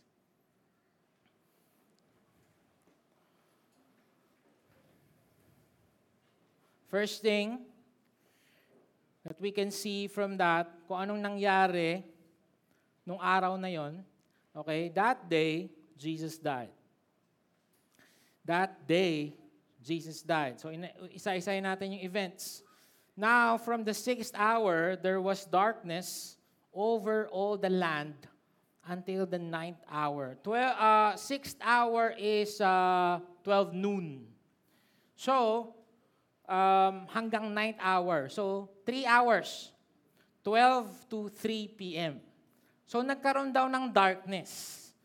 Extraordinary darkness. Some said it was an eclipse. Baka may nag-eclipse daw. Some said that it was um, nag, ah, natakpan lang daw ng ulap yung sun. But it was a supernatural kind of darkness. In fact, when you look at history, it's not just reported in the Bible. There are three people at least, okay, that's, that said the same thing. Si Origen, isang historian, si Tertullian, na isang historian, said that um, there was darkness and there was a historical document, isang sulat ni Pilate kay Julius uh, Caesar, kumakain siya ng salad nung time na yon. Pinadala niya yung, ah, yung, yung sulat and said, naramdaman, na, na, nakita mo ba yung darkness? Naramdaman mo ba yung darkness? Nakita mo ba? And it's probably, as historians is saying, that darkness was not just in Israel, but worldwide. Now, why am I making such a fuss about this? Well, noong una, dinadaanan ko lang din yan. There, there's darkness, blah, blah, blah. Pero maintindihan natin in detail why darkness. Okay? For us to understand that, we have to go back to Old Testament worship. And how it connected din to, okay, bear with me, kasi connected dun sa number two, we have to understand this fully para maintindihan natin, para kung medyo sawa ka ng pakinggan, at sa- sana naman hindi, na namatay si Jesus sa krus sa'yo, I hope that this gives you another perspective today. Okay? This is the temple or part of the temple. Ganito din yung design ng tabernacle before the temple was um, created um, uh, in the time of Solomon. Okay? First temple period kay Solomon. So ganito po yung itsura niya. Um, this is what you call uh, the temple or tabernacle. Meron niyang division. Dito, outer core ang tawag. Outer core. Ang unang gagawin ng isang high priest once a year. Okay, sabihin nyo, Yom Kippur. Y-O-M-K-I-P-P-U-R. That's what you call the Day of Atonement. So, is example lang, ano, tayo na yung buong Israel. Tayo na. Tayo ng lahat. Okay? Ah, hindi ka pwedeng lumapit sa Diyos. Hindi ka pwedeng humingi ng, ka- ng tawad. You're not allowed. Okay? You're not allowed to talk to God. You would need a high priest. Okay? Ah, example si Eric. Kasi si Eric magaling maghayan. Hi, hi. Okay, high priest. Kailangan mo ng high priest to go here. Bakit? Siya yung hihingi ng tawad para sa'yo. Are you following so far? Okay? Then the first thing that he will do is he will um, clean himself. Somewhere here, merong basin. Maliligo siya dyan. Huhugasan niya yung sarili niya dyan. Tapos mag-o-offer siya ng bull tsaka ng goat. Ito ang what's amazing. Yung goat, mamarites niya lahat ng kasalanan niya at lahat ng kasalanan ng Israel. Hindi ko alam paano niya maalala lahat yun. Okay, but literal to, legit, no? Sabi niya sa goat, by the way nga pala, ah, nagsinungaling ako kanina, tsaka kinain ko yung, yung bread dun sa ah, temple, bawal yon tsaka nagnakaw ako, tsaka nag-adultery ako, tsaka yung kapitbahay ko nga pala na, na nismis, tsaka uh, chismis niya lahat doon sa goat yung kasalanan. Tapos, papaalisin niya yon papatakbuhin niya sa wilderness. It's a symbol that the sin is now going away. Doon po nakuha yung term na, if you're familiar, scapegoat. Di ba sa, ah, di ba, di ba meron tayong, meron tayong term sa English na, eh, ginagawa mo naman ako scapegoat. Eh, kumbaga, anong Tagalog scapegoat? Parang, bin, ah, sise, ganun. Ah, parang, what's, what's the right Filipino word for it? Um, Basta parang yung sinisisi mo lahat, sinisisi mo naman sa akin, eh, ginawa mo akong scapegoat. Yon. Doon nakuha yung scapegoat kasi papa-escapein mo yung goat. Alright? So, after that, papasok siya dito sa holy, holy um, uh, room, okay? Uh, ho- uh, quarter section, okay? Place, nandyan yung menorah, nandyan yung bread of presence. Pero ito talaga yung pinakamatindi because another curtain, tandaan nyo yan, na, sa point number two, babalikan natin yan, another curtain um, he will eyes the holy place and the most holy place, or the holy of holies. Right? Darkness. Why? Because here it's very dark. There's no window. The only light that you have is the light that the um, priest have. What he's gonna do is gonna uh, bakit holy bakit most holy place po to pastor because that's where the ark of the covenant is. The Ark of the Cone- Co- Co- Covenant signifies, and actually literal, the presence of God is here. In fact, kung hindi ka ready, ba pabanjing-banjing ka lang, eh, sige, akong bahala, mag-worship ako. Pumasok ka sa Holy of Holies, dead ball ka. Mamamatay ka. You cannot withstand the presence of God if there's sin in you. Kung di mo nagawa lahat yung mga pinapagawa sa'yo, mamamatay ka. That's why the high priest, they have this um, rope and kalembang on his um, ankles. Tumutunog yon. Ting, ting, ting, ting, ting, ting, ting, ting. Pinapakinggan yun ng mga ibang priest. Kasi pag tumigil yung kumalembang, ting, ting, boom! Patay si high priest. Eh, na, ang pagkakamali nila nung una, ay, namatay yung high priest natin, kunin natin, pupunta sila dito. Lahat ng pumasok mamamatay. So wala nang maka... So ngayon, kaya may tali because they will hila their high priest out. Okay? Tandaan nyo yan, babalikan natin lahat yun. Now, look at the transaction that's happening. Ito yun, parang perspective. Look at the transaction that's happening in utter darkness here. A blood is being sprinkled on the on the Ark of the Covenant. There's a uh, attempt. I'd use that term. Attempt na pagbatiin, na pag-ayusin ang Diyos sa atang tao. Nag-a-attempt si high priest na patawarin mo na kami at patawarin mo na ang lahat ng Israelites. Ito ang blood sprinkled on the Ark of the Covenant. There's an attempt to mend the relationship between God and man. Sometimes it works, sometimes it doesn't. And you have to wait another year. Imagine mo kung ikaw ay gustong mag-worship kay Lord at hindi ka maka-worship, nakiki-worship ka dun sa high priest. Gusto mong humingi ng tawad and you can't. Now, on the cross, that is also happening. Bakit three hours? Three hours of darkness, the blood of the perfect lamb is being sprinkled on the cross. And again, an attempt to mend, to bridge the relationship between God and man. You understand? Okay? Uh, number two reason, bakit darkness? Darkness always symbolizes judgment and terror. If you remember the ninth plague of, um, of uh, in Egypt, there, there are ten plagues. Remember, the ninth plague is darkness. At the very end of this age, sa Revelation, Revelation chapter 8, verse 12, there's going to be darkness. The fourth angel sounded his trumpet, and a third of the sun was struck, a third of the moon, and a third of the stars, so that a third of the, them turned dark. A third of the day was without light, and also a third of the night. Darating yung panahon na yung araw, one-third na lang yung light. Yung moon, one-third na lang yung light. Yung stars, one-third na lang yung light. Madilim.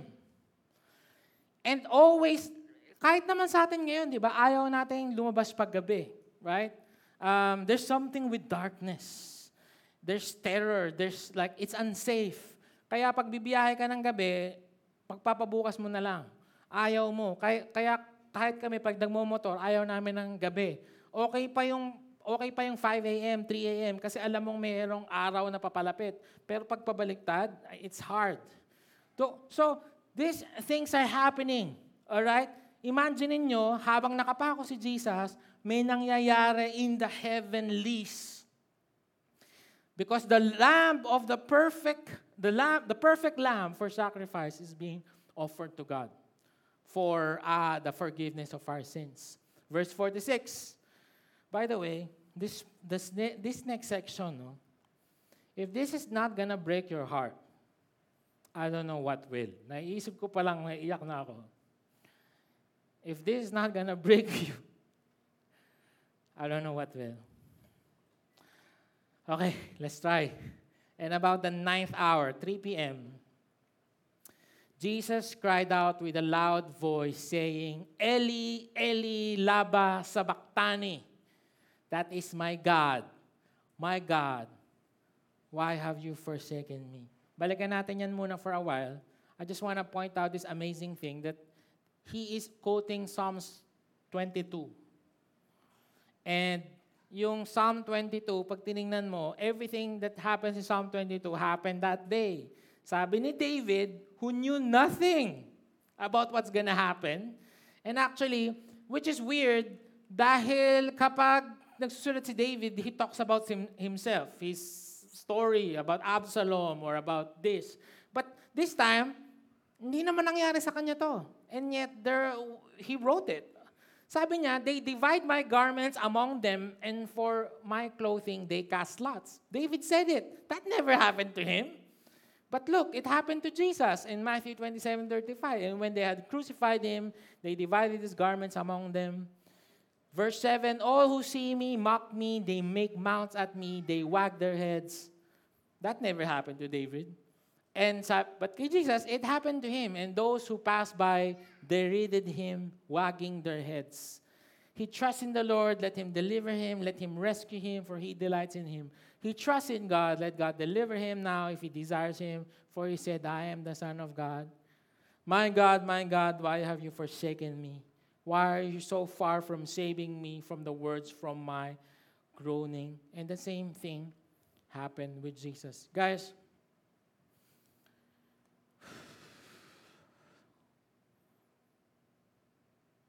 I know you'll know the verse.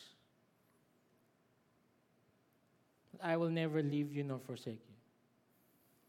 In fact, that's one of the strongest promises of God. Every time I feel alone, I remind myself of that verse. Na hindi ako iiwan ng Diyos at hindi niya ako pababayaan kahit ano mangyari. But it's the exact reverse that Jesus said. He did not use any other word. He said, You have abandoned me. You have forsaken me, God. We talked about this, the Trinity, a few weeks ago, if you remember. The Trinity is co equal, co eternal, coexisting in perfect harmony, unity, love, friendship, fellowship with each other for all eternity. I'm not talking about 10, 40, 50, 100 years. Diba? I'm sure meron kang kaibigan dito na probably, ah, ito, sampung taon, ayan, sila Marloyd, sila Carol, sila Eric, ayan, sampung taon na kami magkakasama niyan. Okay, matagal na kami magkakasama niyan, kilala ko na yan. And I know that it will pain me if we will be separated.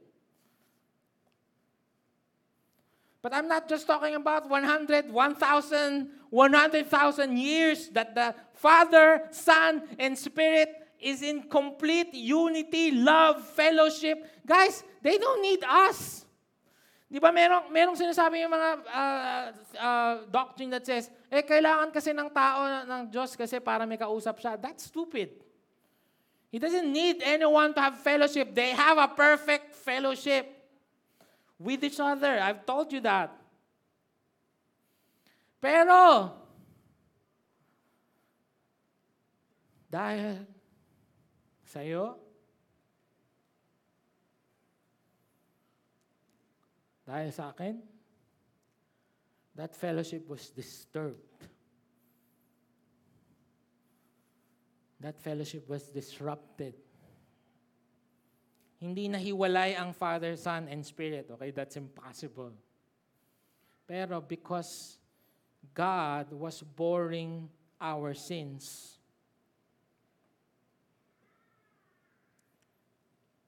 sabi ng Romans, He made Him who knew no sin to be sin for us, so that in Him we will become the righteousness of God. Guys, the full wrath of God was poured on to Jesus at the cross. Deserve, kung ako yung mapako doon, I deserve that. But he doesn't deserve it. He doesn't deserve that. Hindi ko na nga, hindi na nga, at least for this preaching, hindi ko na nga pinag, hindi na nga natin pinag-usapan yung physical hardships. Hindi na nga natin pinag-usapan. Hindi na nga, hindi ko na nga in-emphasize yun today. I'm just talking about that separation, emotional separation, that He Himself said, bakit mo ako pinabayaan?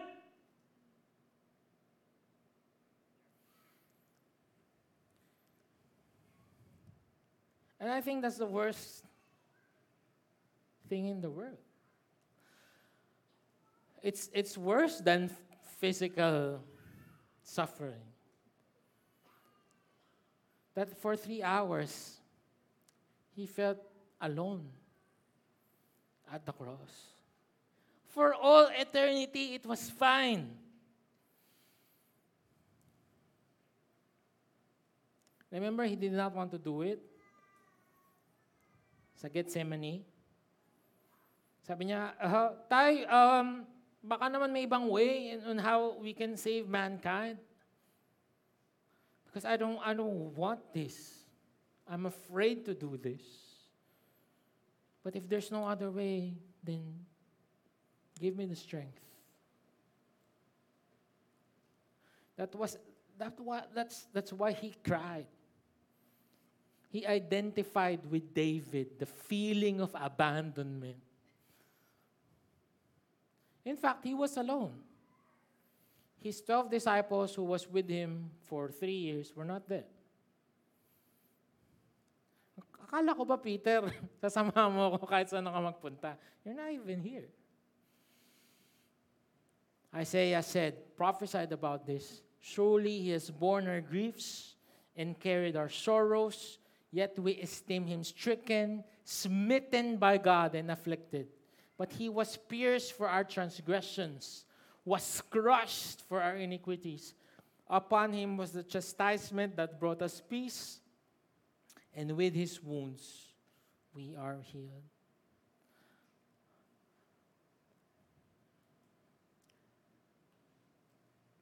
I hope that it's much more deeper than that. Kaysa simpleng, oh, namatay si Jesus para sa kasalanan ko. Sana mas malalim na ngayon. The reason why you're here, you're healed, forgiven for your sins, is because Jesus died at the cross. I love this uh, quote by Ellen White Christ was treated as we deserve, that we might be treated as he deserves. He was condemned for our sins in which he had no share, that we might be justified by his righteousness in which we had no share. He suffered the death which was ours, that we might receive the life which was his. Wow. Pwede bang palapakan natin si Lord? Thank you. But there's something that happened as well. Because of Jesus' death, the law also died.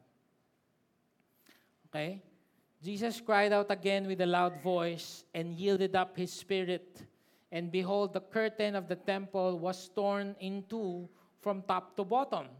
And the earth shook and the rocks were split. Ah, may sinabi daw, sabi ni Matthew, Okay, he cried out again with a loud voice. He said something, but Matthew was not there. So, so nung sinulat niya, may sinabi, ah, hindi natin alam kung anong sinabi niya. But because John was there, John knew what he said. So let's ask John. John, what did he say?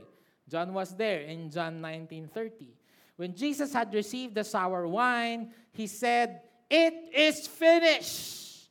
And he bowed his head and gave up his spirit. In Greek, it's called tetelestai. Tetelestai is uh, a term na sinisigaw pag bayad ka na sa, ka- sa utang mo. Bawa si Ron, may utang siya sa akin na sampung kalabaw. Okay? Nabayaran niya na ako. Yung last na kalabaw, bina- binayad niya sa akin, sisigaw ako, Tetelestai! Bayad na. Okay, so mamaya, pagka nagbayad ka sa jeep, sumi- sumigaw ka rin, Tetelestai! Para ano ka, nerd. Okay? Ah, sinasabi din yan kapag um, um, natapos na ang sentence mo sa kulungan. Okay? Bawa si Ralph, 50 years nakakulong. On, on the day na papakawalan na siya, sasabihin ng mga tao, Tetelestai! Tapos na. So when Jesus was shouting Tetelestai, hindi niya sinasabi to in defeat. Hindi niya sinasabi, tapos na ako. Tapos na ako. Alam mong nagbayad ka ng hulugan yung iPhone 13 mo, tapos tapos na sa, wakas tapos na. hindi gano'n. Hindi niya sinabing hindi niya sinabing in defeat, hindi niya sinabing talo na ako. No, this is this is the greatest shout probably and it's about us. It's not about him, it's about us. Kasi teteles tayo, bayad na yung kasalanan mo. Bayad na yung utang mo. Well, not literally. No, um, don't go to your uh, person, mamaya, ah, bayad na utang ko, sabi ni Pastor. Yari ako dyan, okay? Ah, yung credit card, ano, ah, Dear Citibank, my pastor said I'm free of debt. No, don't do that, okay? Tapos na. Bayad na yung kasalanan mo. And we saw that as a picture, as a symbol. Look at what happened. The curtain of the temple was torn in two from top to bottom, and the earth shook, and the rocks were split. Balikan natin yung, yung image kanina. Ito yung mga um, curtain. Again, Old Testament. You want to worship God? You want to ask forgiveness for your sins? You want this? I don't know about you, but pagka merong guilt, ang hirap mabuhay. Pag may ginawa ka kasalanan na hindi ka maayos with God, it's, it's hard. It's hard. And you want to go to God, and accept, but you can't. The high priest will have to do it for you. And the high priest might even die doing it. So there's this, this literal veil between us and God saying, you keep out, go away, go away, go away. Hindi ka pwede dito. Hindi lang yun ha, pag babae ka, you cannot even go to the temple. Buti nga kaming mga lalaki makakapasok sa temple. Kung babae ka, wala kang value. So, gusto ko pong mag-worship kay God. Huwag ka. Lalo eh kung hindi ka Jew. Remember the Samaritan woman? Sabi niya, hindi nga ako maka-worship. Eh, dito lang ako. Sabi ni Jesus, don't worry. Time will come. We will not worship on this mountain anymore. We will worship God in spirit. And he doesn't, she doesn't understand that. Pero she was excited na Gentile siya eh. So, ay, isipin mo kung Old Testament. In fact, sabi ko nga sa inyo, balik natin mga tradisyon, okay din yun. Next, next week, Dana, lahat required magdala ng kambing. Pag wala kayong kambing, bawal mag-worship. Imagine all of those technicalities, all those rules that we have to follow. Kung hudyo ka, kung babae, kung hindi ka hudyo, kung hindi ka babae, hindi ka makakapasok sa temple. Okay, nakapasok ka ng temple, pero hindi ka pa rin makakapasok sa Holy of Holies. Why? You're not a priest. You're not even the high priest. So it's hard. So what did God do? The curtain that symbolizes the gap between God and man. You know, sabi nila, may nagsabi, eh baka po napunit lang po kasi po ano po, baka po may napunit lang. Pa- Paano mo mapupunit yan? The curtain is 60 by 30 feet. 60 feet tall, 30 feet wide, 4 inches thickness. How can you punit that? Baga po nahipan lang po ng hangin. Ihipang kaya yung utak mo ng magkalaman. I don't understand the the uh, uh, the, the attack against this. And it was not torn from bottom to top. Anong sabi ng boss ng binasa natin kanina? It was torn from top to bottom. So, sinong bubing ang aakyat dyan? Guys, it's a temple. There's a worship that's happening while the, the, the crucifixion is happening. And then there's, there's an earthquake. And then, someone tore it from top to bottom. Sino? Di Angel Gabriel po. Di. God Himself tore that veil. Shh. Remember that song? One of my favorite classic song? You, you tore the veil, you made the way when He said that it is done. Guys, New Testament, you don't need priest anymore. You remember that day? Pupunta ka pa sa pare, ito po yung mga kasalanan ko. And the pare will do it for you. The pare will worship for you, ask forgiveness for you. Not anymore.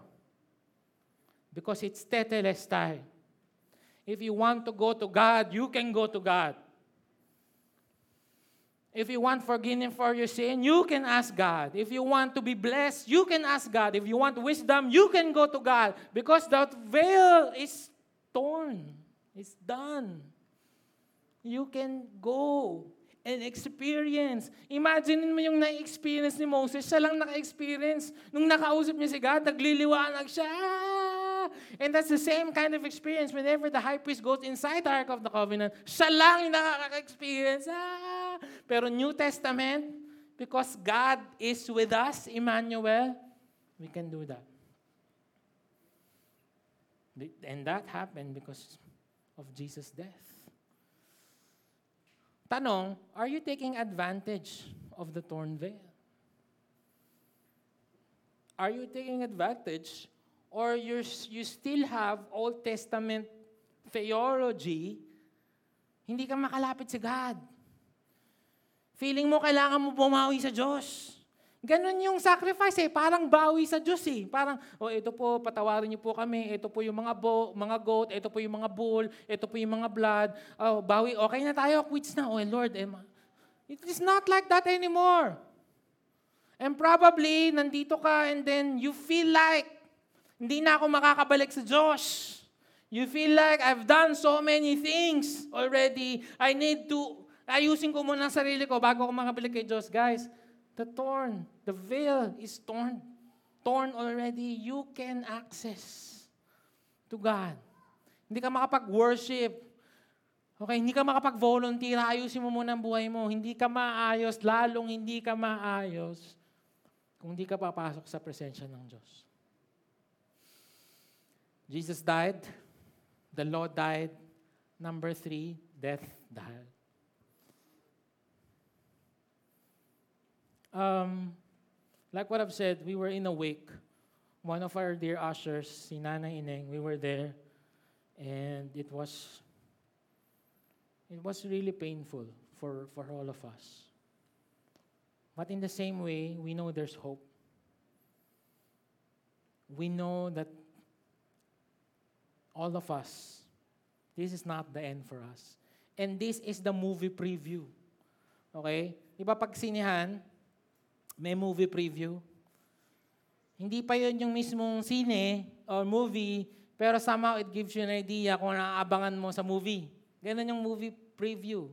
Ang tawag dati sa inyo yung matatanda, trailer. Okay, sa amin mga Gen Z, preview. Okay, so so hindi mo pa napanood, halimbawa, uh, John Wick 4. Ayan. Sino napanood nyo na yung John Wick? Ayan, so um, papakita na kung gaano kadaming pinatay niya. Or sino mga papatain niya. Pero hindi pa yun yung movie.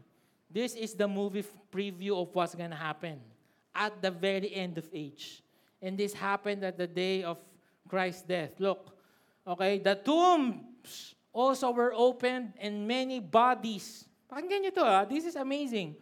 The tombs also were opened and many bodies of the saints who had fallen asleep were raised and coming out of the tombs. After his resurrection, they went in the holy city and appeared to me. So walking dead. Hindi ko alam sinong mga lumabas. Sila David. Si John the Baptist siguro dala yung ulo niya. Lo, hey friends. Hindi, hindi ganun yung nangyari. Okay, hindi sila zombie. Okay, kaya kaya to nami-mystify, hindi sila zombie. Remember when, it's the same thing when Jesus called Lazarus, right?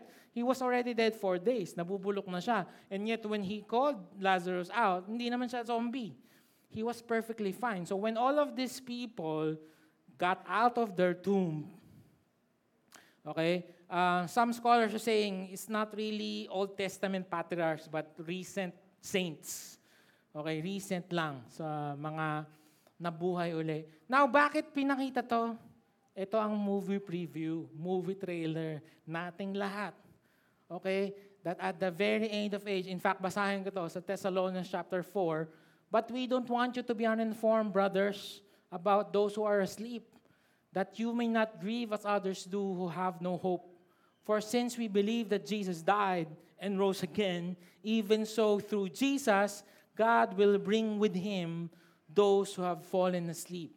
For the Lord himself will descend from heaven. Second coming, my friends.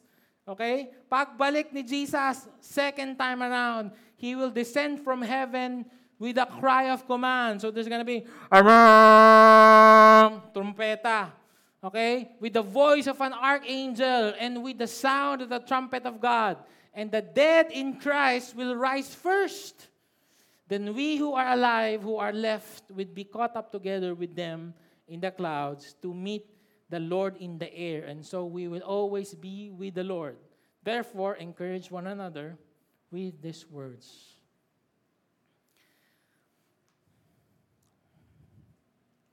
On the very, very end of this time, we will see Jesus.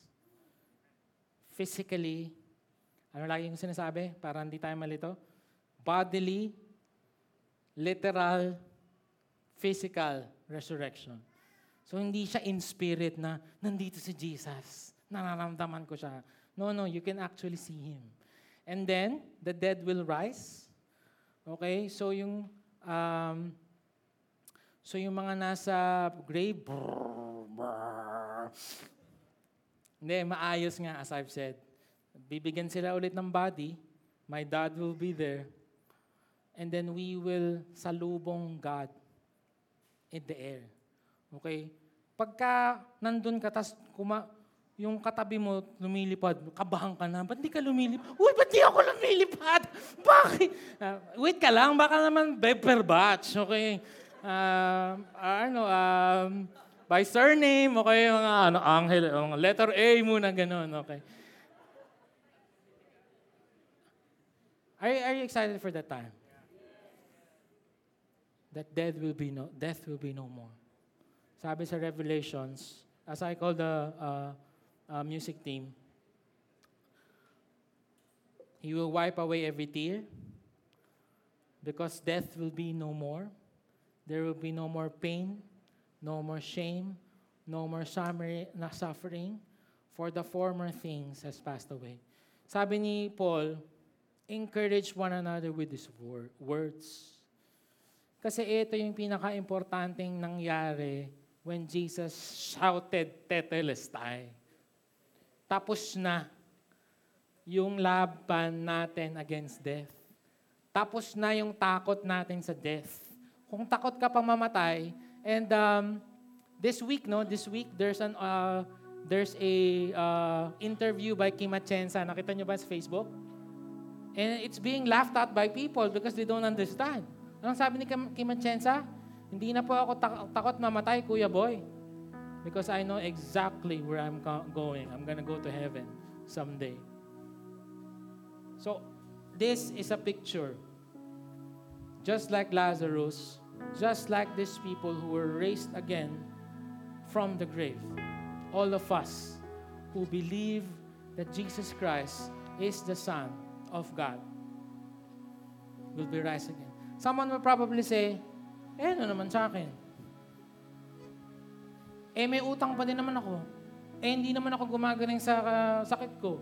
Eh, sira pa din naman pamilya ko. And, and guys, I, I understand. And valid yung nararamdaman mo. But if you're gonna focus your faith, your life, your decisions just on the this life, then you're missing the point entirely.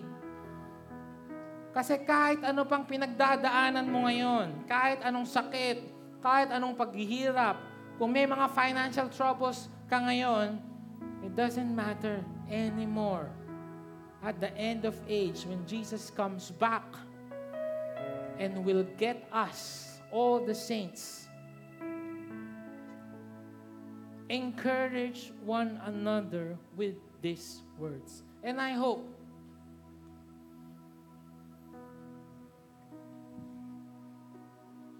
it's gonna change the way you see Jesus Christ. Look at the centurion. Ano yung response niya? When the centurion and those who were with him, keeping watch over Jesus, saw the earthquake and what took place, they were filled with awe and said, Truly, this was the Son of God. Hopefully, after I preach for 40 minutes, this is also gonna be your response. Thank you, Lord.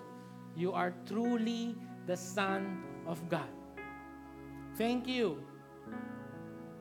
Because you died. And again, I did not even talk about the physical pain. I did not even emphasize that. Yung, yung, yung hardships lang of being separated. Being feeling abandoned by the Father. For you. For me. So that we can experience going to Him and we can experience being alive. Actually, nabuhay na nga tayo dito pa lang. Eternal life starts now. Nabuhay na tayo, na iba na yung mindset mo, na iba na yung value mo, na iba na yung outlook mo sa buhay because of Jesus' death at the cross. We're gonna worship um, Jesus. We're gonna thank Him for what He did for us. We're gonna declare in our mouths the same thing that the centurion said. The centurion, ano yan, uh, pagan yan. He doesn't believe in the God of Israel. He doesn't. But he, nakita niya eh. Nakita niya lahat eh. Nakita niya yung lindol. Nakita niya yung darkness. Nakita niya yung mga yung mga taong nabuhay pagmuli. Ano pa ba ang hinihingi mo? So sana ikaw din, makonvince ka na that what we're worshiping, who we're worshiping every week, truly is the Son of God. Let's worship God.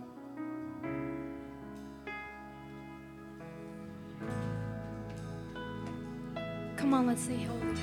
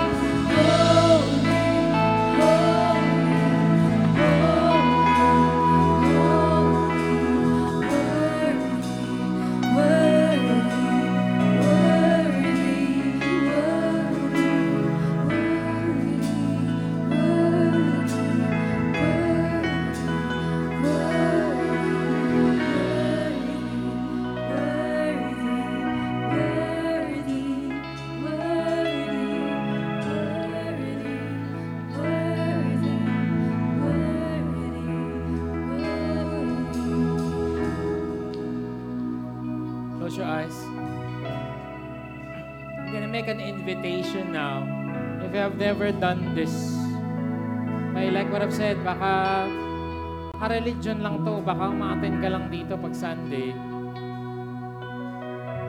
But you don't understand really what happened when Jesus died. Why the power of the law is gone. You can access Jesus' throne, His blessings, His forgiveness, His grace, His love, His mercy. You can feel it.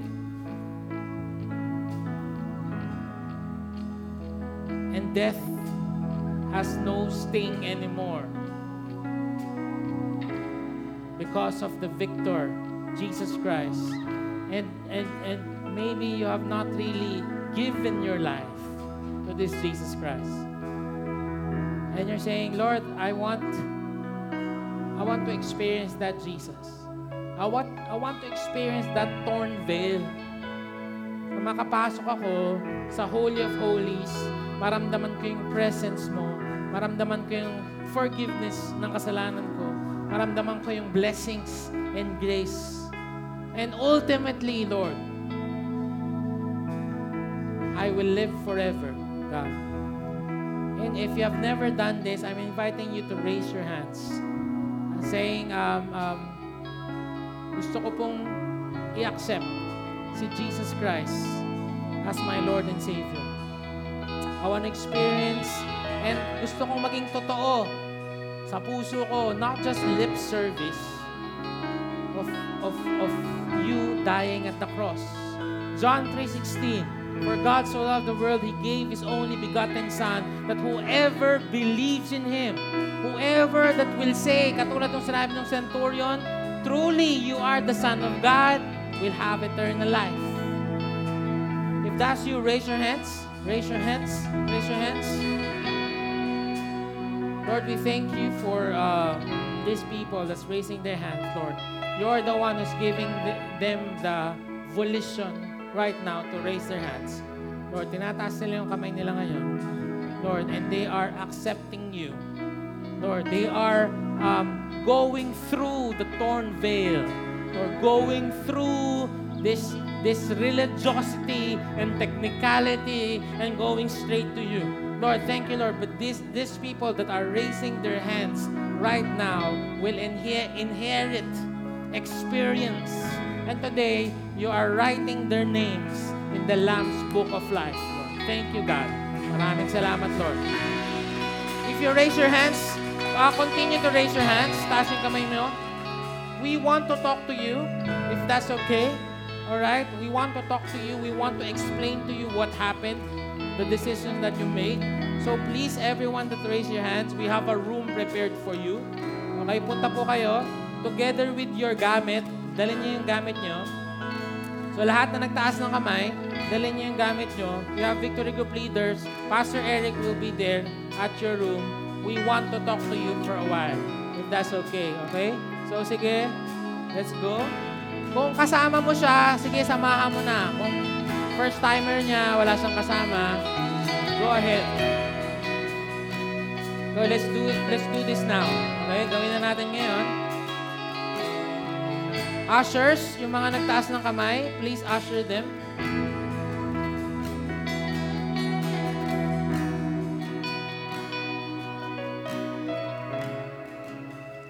May lechon po doon, lechon. ah tsaka may lamb. Go ahead. Palakpakan po natin tong mga taong to. Thank you.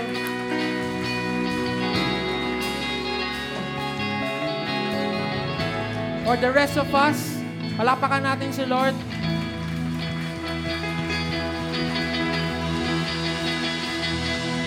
Just raise your hands. Raise your hands. Lord, thank you, God, that, um, wow, thank you. Thank you. Hindi po namin alam yung pwede namin sabihin to thank you for what you have done for us.